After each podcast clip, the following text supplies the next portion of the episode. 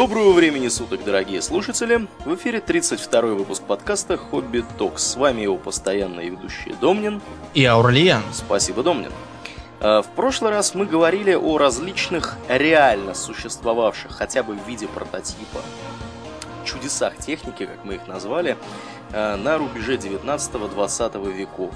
Мы вспомнили и про дирижабли, и про загадочные какие-то полоумные паровозы на нескольких рядах колес и про всякие другие непонятные и малопонятные современному обывателю вещи. Сегодня мы, Домнин, поговорим, продолжим, можно сказать, наверное, да, частично эту тему. Да, поговорим мы сегодня о дизель-панке. А, сразу скажу, что э, по идее надо бы начинать не с дизель-панка и не со стимпанка, как мы это сделали, а надо бы начинать вовсе даже с киберпанка. Несмотря на то, что хронологически этот э, сеттинг позднейший, угу. потому что он происходит в будущем, а не в прошлом. Все остальные панки это ретро-фантастика. А, тем не менее, получается так, что мы уж начали с парапанка, а теперь подошли к началу 20 века, поговорили он про дирижабли, про всякие. А, поэтому говорить мы будем а, и дальше в порядке возраста самого сеттинга. Мы поговорим про дизель-панк, который сменил собой паропанк. Почему он вообще дизель, Аурлиен? Что такое дизель? Дизель это вид топлива такой.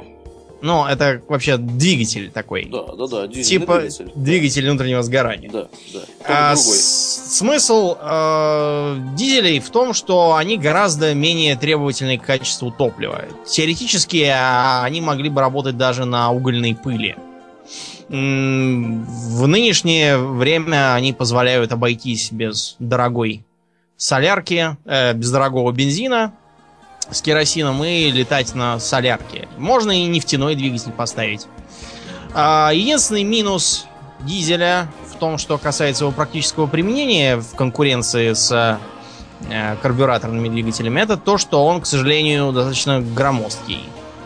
Поэтому мы с вами можем увидеть, скажем, дизельный корабль, дизельный грузовик, дизельные легковые машины тоже очень хорошо живут, но дальнейшая миниатюризация дизеля, она уже не оправдана.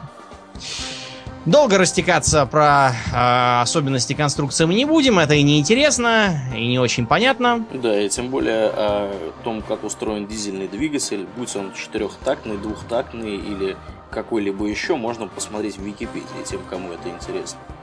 Да, да. В общем, э, дизель не случайно э, занимает первое место в э, названии этого сеттинга, поскольку он с его экономичностью, с его КПД, который сразу поставил крест на паровых машинах той эпохи, открывал перед человеком невиданные перспективы, огромные корабли, э, всякие там дирижабли, те же самые грузовики, идеи о применении его на подводных лодках. Все это будоражило изобретателей того времени. А почему панк? Это имеет какое-то отношение к гражданам в дермантиновых косухах, которые жрут э, жигуль на лавочке? Боюсь, что нет. Боюсь, что не, ну, непосредственно именно к тем, которые жрут жигуль. Вот к ним, наверное, не имеет. Ну, начнем с того, что а, панк во всех этих панковых жанрах, от стимпанка до киберпанка, обозначает упадок. То, что, в общем-то, слово панк и значит по-английски. А, между прочим, до наступления более или менее современной эпохи, то есть там годов до 60-х, 70-х, а, слово панк, вообще говоря, было типичнейшим ругательством в английском языке. Оно означало что-то типа быдло, мразь, э, что такое. Низкий уровень развития. Да, да. Э, только потом оно было запатентовано музыкантами соответствующего направления и э, их последователями. Между прочим, тогдашние последователи, они были гораздо честнее в э, самоназвании. Потому что э, сам по себе панк был протестом против э, необходимости делать вид, будто бы у них есть будущее, будто бы они имеют равные шансы с детьми из хороших семей что они могут там чего-то добиться, хотя реально все, что они могли, это быть э, грузчиками, официантами и дворниками. Поэтому они решили признать, что они мусор, мусором себя и называть, и перестать из себя корчить э, для приличия что-то иное, нарочито одеваться в э, грязно-агрессивно вызывающие шмотки, делать э, вызывающие разноцветные башни из волос на головах и так далее. Но тут речь идет о другом панке, о панке в смысле упадка. А, типичная девиз практически любого панкового сеттинга это high-tech, low-life, то есть высокие технологии и низкий уровень жизни. В любом панковом сеттинге вы обязательно увидите грязные трущобы, э, развращенную верхушку общества, э, безумных ученых, которые совершенно потеряли всякие моральные ориентиры, э, жуткую нищету, трущобы, бандитизм Слушай, страшный. Ты сейчас, ты сейчас Тверь описал, только жутких ученых убери из этого списка, и получится мой город. Да, ну, э, мы, мы тогда можем поздравить Аурельяна с тем, что он живет э, в атмосфере настоящего э, дизельпанка. Да. Так вот, это э, все делается, конечно, не для красоты, а потому что панковые сеттинги это, вообще говоря, социальная сатира. Э, именно сатирической такой направленностью жанра и компенсируются все нереалистические допущения, которые совершенно очевидно делают всю тамошнюю технику и технические решения бессмысленными и невозможными. Но хватит уже теории, давайте поговорим о практике. А, большая часть сеттинга списана с реальных 20-30-х годов, а также с тогдашних представлений о будущем. То есть, это, во-первых, гигантизм. Почему гигантизм? Потому что в 20-е и 30-е начали, э, ну не начали, в общем, произошел пик развития дирижаблей, э, небоскребов, больших самолетов, э, всяких доселе невиданных кораблей, разные там Титаники и тому подобное. Э, появился лифт, который оправдал практически любой высоты здания. А, Появились новые технологии, не обязательно сам двигатель, например, дешевый способ производства стали для э, каркасов домов. Вот о домах, я думаю, мы сначала и поговорим. Э, какие мы с тобой знаем знаменитые небоскребы, Аурлиен? Empire State Building. Совершенно верно. Empire State Building это типичнейший представитель дизельпанковых представлений. Начиная от стиля ар-деко в оформлении а, и кончая некоторыми интересными техническими решениями. Как мы уже в прошлый раз упоминали, к шпилю на верхушке можно причаливать на дирижабле. Ну, как? В теории можно, на практике, конечно, нельзя. А, кроме того, а, в нем было впервые применено с таким размахом а, применены лифты многочисленные. Давайте э, вообще спросим, почему до 20-30-х не делали небоскребов? Проблема номер один это несовершенство тогдашней э, инженерной мысли. Чтобы построить высокое здание, у него должны были быть очень толстые стены. И э, строить небоскреб при таком подходе означает построить э, какой-то монолит. Вроде того, в котором пришельцы жили в Half-Life во втором. А, а вот стальной каркас позволял снять эту проблему, э, неся нагрузку на себе. Более того, этот каркас оказался гораздо лучше э, при всяких непредвиденных ситуациях. Например, в тот же самый Empire State Building как-то раз э, из тумана и плохой погоды влетел тяжелый бомбардировщик. Мгм. Угробило несколько человек, но сам небоскреб даже и не покачнулся. Ну, фигурально выражаясь. А, вот такая прочность конструкции. А, между прочим, в, в иллюстрацию к тому, какие там наверху ветра дули, а, из-за чего и нельзя было причаливать дирижабли. Как-то раз одна молодая особа решила покончить жизнь самоубийством. Просто так э, пойти и утопиться в море она почему-то не хотела. Вообще это интересно, что самоубийцы, которые по их уверениям просто хотят умереть, почему-то никогда не уходят куда-нибудь в тайгу, А вот, и не, э, не знаю, не стреляются и не вешаются там. Они почему-то прыгают из окошек на улицу, стреляются в гостиничных номерах, а, и совсем блестящий способ это убийство с помощью полицейского. Это То есть- это? Провоцировать полицейского на то, чтобы он открыл огонь. Или часового там. То есть, ну, проще говоря, ломиться на воинскую часть, чтобы часовой выстрелил и убил. Э, Это уж совсем негодный способ, потому что мало того, что свои проблемы перекладываешь на чужих, так еще и э, стресс какой у часового и полицейского. Я вот при этой фразе свои проблемы перекладываешь на чужих, представил чужого, и как на него перекладывают свои проблемы. Сидит такой чужой и слушает тебя, да. И тут к нему приходишь и начинаешь жаловаться Да. на жизнь, на работу. Все хреново, чужой. Понимаешь, такое дело. Да. Так вот, а эта самая гражданка выпрыгнула из окна Так. Empire State Building, одного из самых верхних окон, но а, ветер, который дул снаружи, был так силен, что он ее задул а, обратно в здание, где-то на два этажа ниже. С самоубийством у нее не задалось. Почему небоскребы э, внезапно потеряли статус наимоднейшей вещи и флагмана прогресса?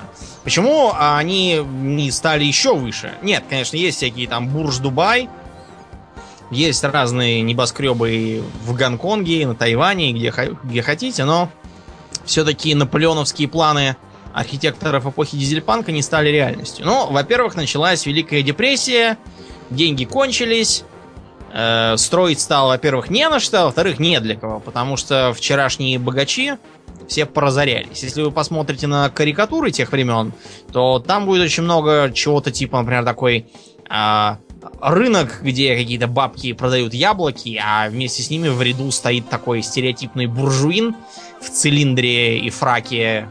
Вот, и тоже продает картошку какую-то, разорившийся. Это раз. А потом началась война.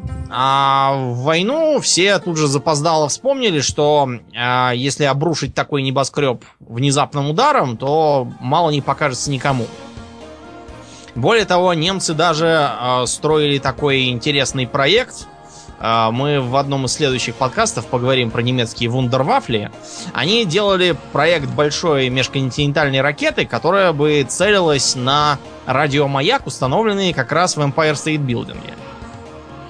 Э, И для этого они даже закидывали каких-то агентов в США, которых там быстро очень поймали. Радиомаяк ставить? Да, да. Когда эта затея провалилась, они решили просто обойтись пилотами камикадзе. Но об, об этом в свое время. Э, дирижабли и самолеты тоже являются обязательным элементом дизельпанка. Причем самолеты это какие? Реактивные, Аурлиан? Боюсь, что нет. Это поршневые самолеты. Да, да. такие с винтом. У них обязательно пилот э, в такой в сапогах, в коже, в кожаных перчатках, в шлеме таком с очками или просто в таких очках крупных консервах. А, Это стереотипный дизельпанковский прикид. А, Летчики являются героями очень многих дизельпанковых фильмов и игр по разным причинам. А, Иногда самолеты базируются на тех же дирижаблях, иногда они взлетают с а, огромных площадок, которые а, расположены где-то наверху у небоскребов, а иногда встречается даже такой странный момент, как а, висящие, подобно летучим мышам, прицепившись за хвост а, к карнизу на дирижабле, которые отцепляются и в падении развивают скорость и выходят из штопора и летят. Это, конечно, маразм с э, точки зрения реализма, но зато очень, очень по-дизельпанковски. Внушает очень. Да. А, в общем, а, с дирижаблями, правда, довольно быстро тоже пришлось завязывать по причинам, описанным в прошлый раз. Но сама идея полета из дизельпанка никуда не ушла. Например, есть такой э, сеттинг Crimson Skies. Э, типичнейший и довольно знаменитый дизельпанковый сеттинг как раз про э, дирижабли, самолеты, воздушных пиратов, э, храбрых летчиков, перевозчиков и разведчиков и все такое. Помнишь, э, мы с тобой в детстве могли видеть диснеевский один мультсериал, назывался «Чудеса на виражах», по-английски «Tailspin». Да, да, да. Там медведь Там- какой-то еще был, да, по-моему. медведь, да, какой-то. Он летал на самолете, э, на гидросамолете. Мгм. И с ним был какой-то пацаненок. Так вот, у них там э, главным антагонистом был главарь космических пиратов, который базировался на здоровенном дирижабле. То есть, я сказал космических, воздушных пиратов. И летали они все, само собой, на винтовых самолетах. А, да. Кроме того, а, не будем забывать о грешной земле. Дизельпанк это гигантизм в том числе а, и в том, что касается, скажем, автомобилей и танков. А, прежде всего, 20-30-е годы знаменитые одним а, тупиковым вариантом развития танка, о котором просто грех не упомянуть. Помнишь, мы с тобой играли, ну, скажем, в Red Alert первый? Был такое, да. И там у Советов э, самый э, дешевый танк, тяжелый танк, он имел сколько орудий? Самый дешевый. Два орудия. Да, у него было два орудия. Что меня сильно удивляло, я даже сперва это за танк не признал, пока не прочел надпись. И ты мне тогда сказал, а что ты удивляешься? Бывают э, танки и с двумя орудиями, даже с двумя башнями. Ну Я да. тогда, признаться тебе, не очень поверил. Тем не менее, такое было. Началось все, строго говоря, даже не с 20-30-х годов, а с Первой мировой. Потому что тогдашний танк, он э, вместо башни имел два боковых спансона. То есть сбоку, справа и слева у него были такие э, маленькие два таких каземата, из которых торчал пулемет либо пушка. Либо и то, и другое. Так вот, эта мысль, она перекочевала и в дальнейшее, более или менее современное танкостроение, а, где танку, скажем, легкому можно было иметь всего одну башню. А вот танку среднему уже полагалось по две головы, а то и по три. Как это на практике выглядело? А, Теоретически эти самые э, танки могли иметь две башни, просто одна слева, другая справа. А с другой стороны, а, могла иметься такая а, многоуровневая конструкция. То есть, например, вот у американцев особенно была популярная а, идея о том, что а, у танка башня, под башней в корпусе а, установлена пушка, которая неподвижна, не вращается. А на башне есть еще одна маленькая башенка, вращающаяся, из которой какая-нибудь легкая пушечка или пулемет. Э, типичный вариант, например, это средний танк М3 американский. Но не стоит думать, что это только американцы могли похвастать такими замечательными э, машинами. У нас, например, был танк Т-35. Перед войной был весьма многочислен в СССР. Те, кто играет в World of Tanks, его хорошо помнят. Жаль, что в World of Tanks э, никак не реализована вот эта многобашенная схема, а то было бы интересно. Чем был этот танк вооружен? Э, У него было одно крупнокалиберное орудие в центральной башне, еще два орудия вдвое меньше в маленьких башенках ниже основной башни. А, Были разные другие мысли. Например, э, был такой инженер Гротте, который пытался впарить сперва немцам, а потом советам а, огромный такой танк, больше похожий на бронепоезд, который имел а, башню вроде как а, у боевых кораблей, крупную, и еще несколько таких же башенок э, спереди, и по бокам и сзади для круговой обороны. Почему? Сейчас э, очевиден маразм подобной ситуации, поскольку танк это все-таки боевая машина прорыва. Э, это не какой-то линкор времен Фрэнсиса Дрейка, который будет э, величественно проплывать мимо, открывая огонь из всех орудий по противнику. Но тогдашнее э, танкостроение не отдавало себе полного отчета в этом. А, Предполагалось, что танки можно поделить на э, кавалерийские, которые будут замещать э, вышедшую из употребления кавалерию в деле фланговых охватов, прорывов э, и всякого такого. И э, будут пехотные танки, которые просто должны э, сопровождать пехоту и подкреплять ее своим огнем. Особенно эту мысль развивали французы. Они э, вплоть до начала войны так и не удосужились нормально разработать танковую доктрину, и поэтому с танками э, поступали очень просто. Они, э, подобно орудиям, танки распределяли на километр фронта постольку-то, чтобы они стояли и постреливали по наступающему противнику. Жизнь показала, что такой подход весьма э, неправилен. Что конкретно не так в многобашенном, многобашенном танке? Ну, во-первых, э, не будем забывать, что их делали не от хорошей жизни. Э, тогдашний танк не мог установить, я не знаю, орудие 120-миллиметровое э, в башню, поскольку просто ну, не выдерживала конструкция. Э, приходилось распылять огневую мощь по нескольким башням поменьше. С другой стороны, предполагалось, что танк должен быть такой э, независимой машиной, которая как заедет на территорию противника, да как начнет палить во все стороны. А, и под прикрытием вот этого пехота пойдет в атаку. А, дальнейший минус в том, что тогдашний танк не мог стрелять в движении. У них не было, как у современного танка, э, стабилизатора прицела в движении. Поэтому нужно было останавливаться, чтобы выстрелить э, из какой бы то ни было башни. Это означало, что танк большую часть времени стоял. Ну и, наконец, последняя э, проблема. Командир, находящийся в башне, э, этой башней управляет, можно сказать, собственноручно. Если башен несколько, то получается совершенно неудобная в военных э, условиях демократия. Каждая башня более или менее независима, потому что за руку там никого не схватишь. Впрочем, многобашенный танк это еще чего. Были э, мысли о том, чтобы построить такой танк, который мог бы разделяться на несколько независимых частей и в случае нужды расползаться по разным сторонам, а потом собираться обратно в единое целое. Трансформер. Прям да, получаются какие-то трансформеры. Или как, у, как японские мультфильмы про гигантских человекоподобных роботов. О, да, да, да. Да, да. Грандайзер там. Грандайзер, да. Плавящий до. Извините. Так вот.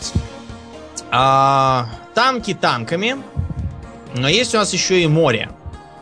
В море а, были тоже самые разные странные затеи. А, например, уже упоминавшиеся нами полупогружающиеся э, корабли, которые должны были скрыться почти по самое орудие в толще вод и из такого положения стрелять.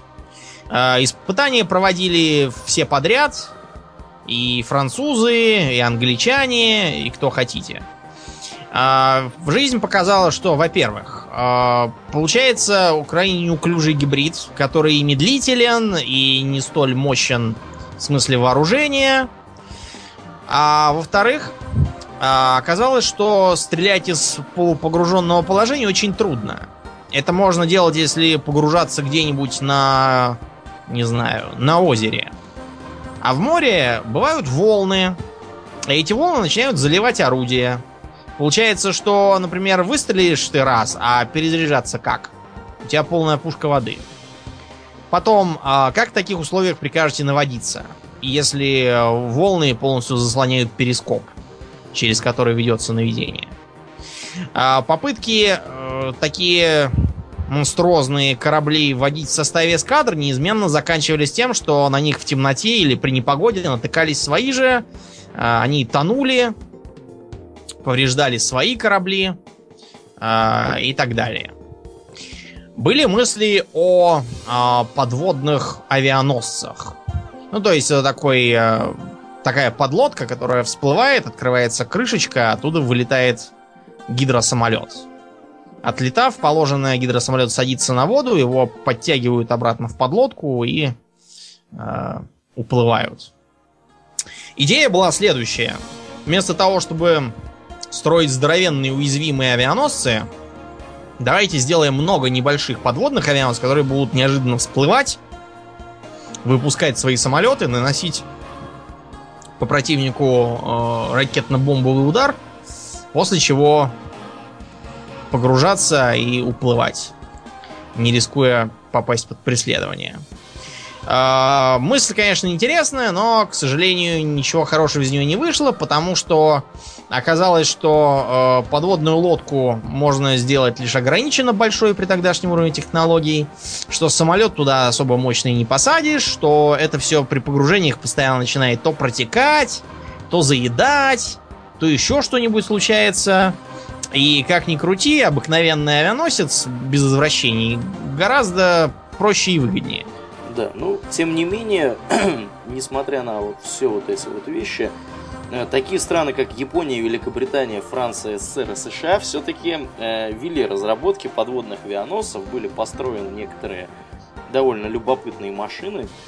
Э, ну, конечно, никакой широкой распространенности они не получили. Да, да. А, надо понимать, что тогдашнее авиастроение, как э, и вообще строение чего бы то ни было, велось в условиях опережения э, технического прогресса. Проще говоря, э, прогресс э, ехал слишком быстро для человеческого разума и предоставлял такие варианты развития, что человек пока не мог полностью его освоить. За счет этого разработки часто велись методом тыка. Был, например, такой курьезный случай, когда э, одномоторному истребителю, такому уже устаревшему на тот момент, был уже 40-й год, э, ему вместо хвоста прицепили поворотную башню со счетверенным пулеметом. Ну, такие, которые на бомбардировщиках ставились, на летающих крепостях на тех же. Чтобы вся эта конструкция взлетела, вместо хвоста под башню подложили еще э, два крыла с вертикальными стабилизаторами на концах. Несмотря на монструозный вид, оказалось, что самолет замечательно летает.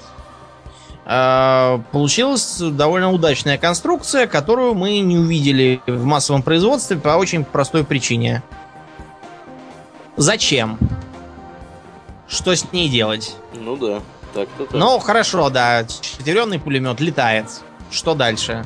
Те же самые пулеметы, причем не 4, а хоть 14 в теории, можно поставить на, э, на крыльях.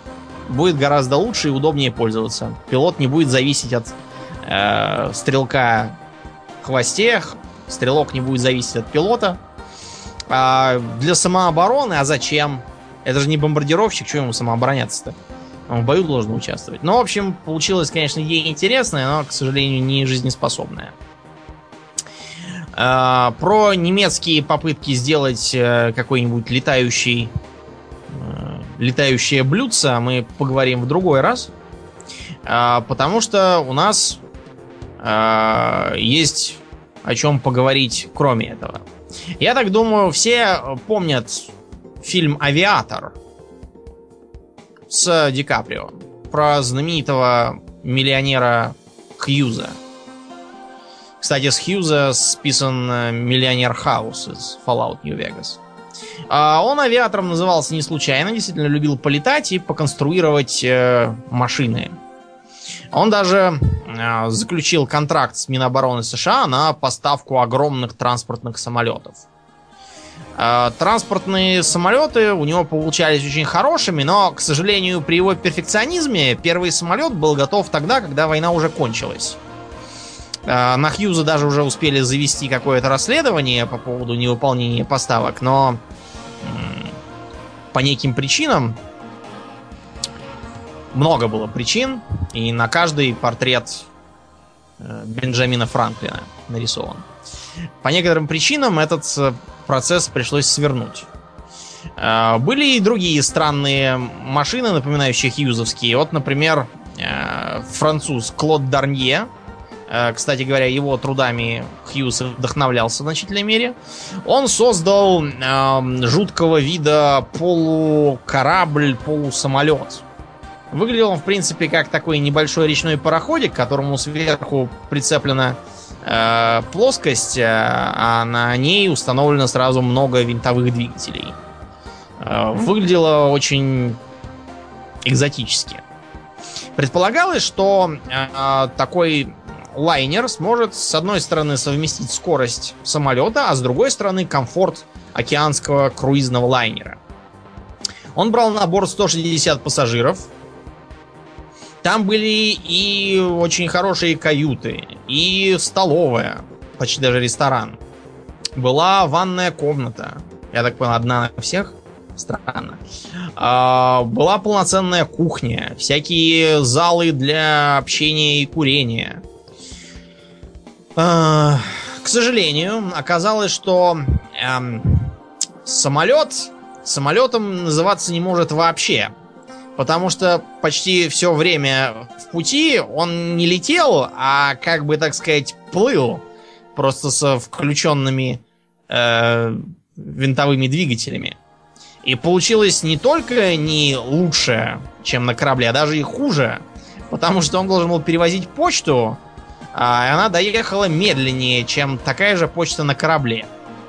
Вот. Так что э, идею пришлось положить в долгий ящик. Помимо э, таких странных разработок, э, были попытки создать, ну, можно сказать, современную беспилотную технику. Сейчас же беспилотники регулярно применяются, да? Да, да, да. Особенно в Афганистане где-нибудь там. Да, там пакистанскую свадьбу убить. Да, всю. да, да. да. Так вот, а почему именно сейчас мы пользуемся беспилотниками, а тогда не пользовались, Аврелиан? Технологии развились достаточно. Да, дело в том, что технология управления по радиосвязи была уже тогда и применялась очень легко даже в Первую мировую войну. Немцы какие-то там радиоуправляемые катера со взрывчаткой пытались натравить на англичан, и даже им это удалось. Тем не менее, с летательными аппаратами выходило э, не очень хорошо из-за несовершенства автоматики. Пробовали самые разные конструкции, от пневматических до гидравлических. Все они срабатывали через раз, а для летательного аппарата срабатывание через раз означает что? Означает падение через раз, что недопустимо абсолютно. А, были попытки отбросить затею с самолетами, которые управляются э, дистанционно. Почему вообще за самолеты сперва взялись? Не логичнее ли сделать радиоуправляемый танк? Почему самолеты? Хороший вопрос. Ну, Танк, если мы сделаем радиоуправляемый, он, в общем, не сильно не сильно изменится по конструкции, если речь идет о 20-30-х годах. А вот самолет, ага. ну, во-первых, его можно сделать гораздо легче. Для самолета вопрос да. Э, массы, он критический. Во-вторых, а, для самолета отсутствие в нем человека это очень хорошо с точки зрения э, упрощения конструкции. Человеку нужно, чтобы он не выдуло ветра, чтобы он не замерз, чтобы он не задохнулся, чтобы ему не было тесно, э, чтобы его не убило пулей, нужно бронирование. В общем, целое дело для его сохранности. А если это все выкинуть, то получится гораздо более легкий, компактный или наоборот большой и более тяжело вооруженный самолет. К сожалению, от этого тогда пришлось отказаться. Ну или к счастью, я уж не знаю. Сожалеть о, о разработках оружия мы не будем. А, были попытки сделать наземную радиоуправляемую технику. Про одну такую мы поговорим в рассказе о немцах. Но в Советском Союзе тоже были не лыком шиты. Например, был у нас такой маршал Тухачевский, угу. который, как известно, был э, большой любитель технического прогресса, в отличие от э, тупого лошадника Буденного и Ворошилова, которые э, хотели с шашкой на танк нападать. Действительность, разумеется, несколько сложнее. Никакой Ворошилов с шашкой на танк нападать не призывал. Конная дивизия времен 30-х годов это уже совершенно не то, чем они являлись в Первую мировую войну. И на конницу там ставка была очень условная. Скорее обуславливалась просто нехваткой мотопехоты. Но да мы сейчас не о том. Мы о славных трудах инженеров, работавших на Тухачевского. А, например, гражданина Бекаури. Так, а чем он известен, этот гражданин ну, Бекаури? Бекаури, строго говоря, а, известен одной очень полезной разработкой. А, он создал радиоуправляемые мины, которые себя зарекомендовали прекрасно и использовались во Второй мировой войне э, очень хорошо. Ну вот, все остальные разработки Бикаури, за редкими исключениями, были э, либо неудачными, либо прямыми, ну, поначалу просто неудачами. А потом, когда он вошел во вкус, стали самым настоящим разбазариванием государственных денег на заведомые идиотские прожекты. А, он чего только не пытался сделать. Начинал он с уже упоминавшихся мной радиоуправляемых самолетов. А, он пытался под такое э, переработать бомбардировщик ТБ-1. А, он пытался решить эту проблему через такую полутелеуправляемую систему, как он называл. А взлетать этот самолет должен был нормально, то есть с пилотом. Пилот после этого спрыгивал с парашютом, разумеется. А, и э, самолет управлялся по радио, причем, чтобы им управлять, нужно было еще следом лететь на самолете и управлять оттуда. Замечательная система. Да, ну, мне кажется, что по замечательности с ней может конкурировать только э, упоминавшийся нами в прошлый раз э, многоуровневый паровоз. Американский. Да уж. То есть, вместо одного пилота тут уже нужно было задействовать сразу нескольких человек, да? Который mm, да. прыгал, который, значит, летел следом, а там кто-то... Еще, еще один кто-то должен был ему управлять. Управлять, да-да-да. То есть уже вместо одного три должны быть. Да. Понятно. В общем, э, затею эту очень быстро закрыли, а конструкторское бюро разогнали. Товарищи, а... почему вы разбазариваете народные деньги? Да, да, да. На ваши прожекты. Я думаю, что так сказали. Прожекты, да, для Бекаури закончились именно этим, тем, что его поставили к стенке, чтобы не разбазаривал деньги. А, но были и разные другие мысли. Например, а, телебронемотовагон, я не шучу, так назывался. Ураган. Ураган? Да, ураган этот э, выглядел как здоровенная таратайка, э, которая представляла собой, по сути, химическую бомбу на колесах. То есть он э, должен был на скорости, управляемой по расстоянию, на расстоянии, въехать в расположение войск противника и выпустить отравляющий газ во все поля. А, затея, разумеется, провалилась, потому что сделать а, такой телеуправляемый вагон, чтобы он мог преодолевать окопы и все остальное, а еще при этом ездил очень быстро, чтобы его не расстреляли, не получалось. А, была идея сделать не химический, а огнеметный вариант. Называлось он, оно, по-моему, телебронедрезина Смерч. Она должна была тоже подъезжать к окопам противника и с чувством, с толком, с расстановкой их выжигать. А мне хотелось бы поглядеть на противника, как бы он реагировал, когда к нему подъезжает такая штука. Наверное, да, но... сидел бы такой, разглядывал ее. Да, что, и ничего что, не делал. Что тут происходит? Ну, в общем, кончилось все это, разумеется, пшиком. А, кроме таких более или менее реалистичных идей, у того же Тухачевского была мысль делать э, бронетрактора. Так. Это как? А, дело в том, что э, он э, выступал за рационализацию всего, что можно, что связано с военной техникой.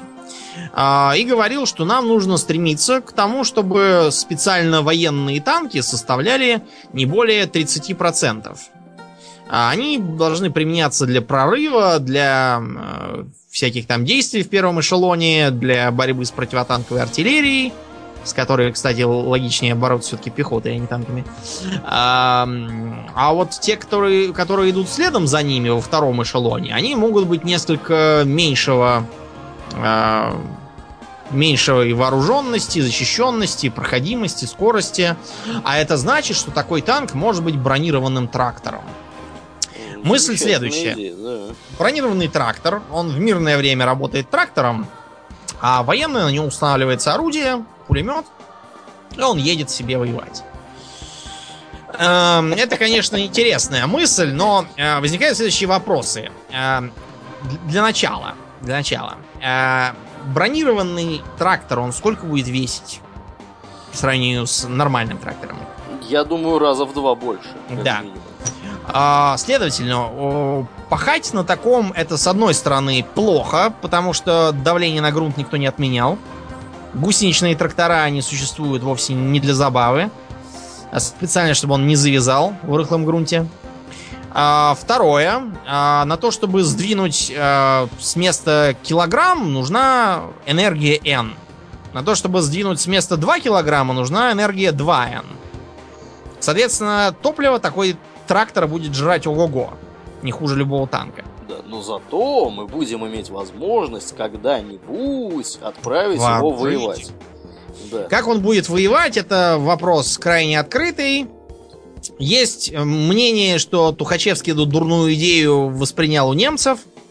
А, а но тоже они... такие были штуки. Да нет, у немцев просто из-за версальских ограничений первый их танк назывался трактором, А-а-а. тягачом, формально. Понятно. В общем, э, и производился он, да, как э, сельскохозяйственно-промышленная машина, а вовсе не боевая. Все это, разумеется, было чистейшей воды враньем, просто для отвода глаз странам-победительницам в войне. Вероятно, Тухачевский вот эту мысль как-то странно воспринял. Кроме того, у Тухачевского была еще э, идея с универсальным орудием, которое можно использовать хоть на самолете, хоть на танке, э, хоть, э, не знаю, дивизионная пушка для пехоты там, для какой-нибудь. В общем, для всего. Зенитное орудие, противотанковое орудие, какое хотите орудие. На корабли поставим. Как он этого пытался добиться? А, он а, сделал ставку на безоткатные пушки. Тогда они назывались динамо-реактивными. Как работает безоткатная пушка? Ну, стандартная пушка стреляет, После чего образуется отдача. Ну, любое действие, оно имеет противодействие. Естественно, да. Получается откат. Откат так называется, потому что первые пушки откатывались на колесах назад. Э, для чего их при перед стрельбой привязывали за канаты к воткнутым в землю колышкам. Э, пушки на кораблях тоже привязывались э, толстыми канатами к бортам, иначе они рисковали вылететь с другого конца борта. Так вот, безоткатное орудие не имеет отката, потому что оно, э, ну, в общем, оно работает по реактивному принципу. Не буду долго вас морочить. Не обладает э, такой отдачей? Никакой отдачи не обладает вообще. Э, когда вы играете в какой-нибудь, не знаю, там, Unreal или Quake 3 и стреляете из э, реактивного гранатомета, и он вас так жих отдает. Это, ребята, чушь. Ничего подобного не бывает. А, реактивное орудие отдачи не дает просто потому, что оно само, э, снаряд сам летит. Не его что-то бросает в орудии, а он летит своими, так сказать, силами. И отдавать он может только если вы будете хватать руками, но этого мы вам делать не рекомендуем. Короче, безоткатное орудие действительно хорошо чем? Э, тем, что его не надо делать таким тяжелым и массивным. Ему не нужны все эти упоры, Э, не нужно его делать тяжелым, чтобы выстрел не сбивал прицел каждый раз. Э, его можно сделать поменьше, полегче. В общем-то, это такая простая труба на треноге, которая стоит, и на, нем, на ней прицельное приспособление. Так выглядит большинство безоткатных орудий. А, какой недостаток? Недостаток следующий. А, во-первых, сзади у него вылетает реактивная струя. Под которой стоять не надо. Да, совершенно не надо. А, что это означает? Это означает, что в, скажем, танковую башню или в а, какой-нибудь там в башню линкора такое не поставишь. Ну да, потому что по понятным причинам иначе по все сгорят там. Все сгорят, да, ко всем чертям. Да. Использование в самолетах тоже ограничено, поскольку а, вот э, такие вот стол столбы пламени рядом с корпусом, они ничему хорошему не ведут. Да, максимум можно подвесить какую-нибудь ракету, но до ракет еще было тогда не совсем близко. Точность низкая была. Кстати, Тухачевский тоже с ракетами пытался на самолеты понавешать. Кое-что получилось, но опять же рано еще было. Времени пришло. А, почему еще безоткатные пушки не вытеснили все остальные. У них достаточно низкая начальная скорость снаряда. Почему низкая? Ну, потому что... Э, потому что реактивный, реактивный принцип. А, ну да, что... снаряд разгоря... разгоняется, по сути, стоя на месте. Да. Только да. За, счет, за счет того, так сказать, э, горючего, которое в нем имеется. Это довольно-таки не быстро. Что это означает на практике? Это означает, во-первых, э, более низкую мощность и бронепробиваемость. Во-вторых, это означает снижение эффективной дальности стрельбы. В общем, а, орудие это не является там каким-то плохим или ужасным, вполне жизнеспособная система, регулярно используется.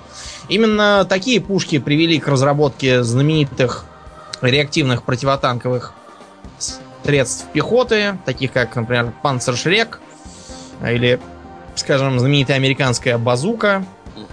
Есть э, и виды бронетехники, вооруженные как раз такими безоткатными орудиями. Э, сейчас они, правда, применяются уже реже, а вот, скажем, после войны американцы такие очень любили. У них был интересный такой проект, назывался Онтос. Она же самоходная установка М50. Выглядела она как э, такой танк, э, у которого вместо башни поворотная турель с э, шестью безоткатными орудиями, такими очень длинными. Выглядит эффектно. В общем, э, это тоже окончилось у Тухачевского пшиком.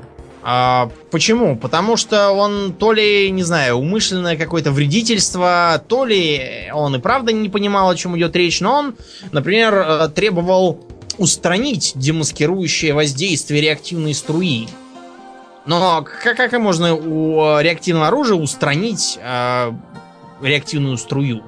Это, не знаю, вроде как э, заставить самолет летать без, э, без топлива, Э, или не знаю.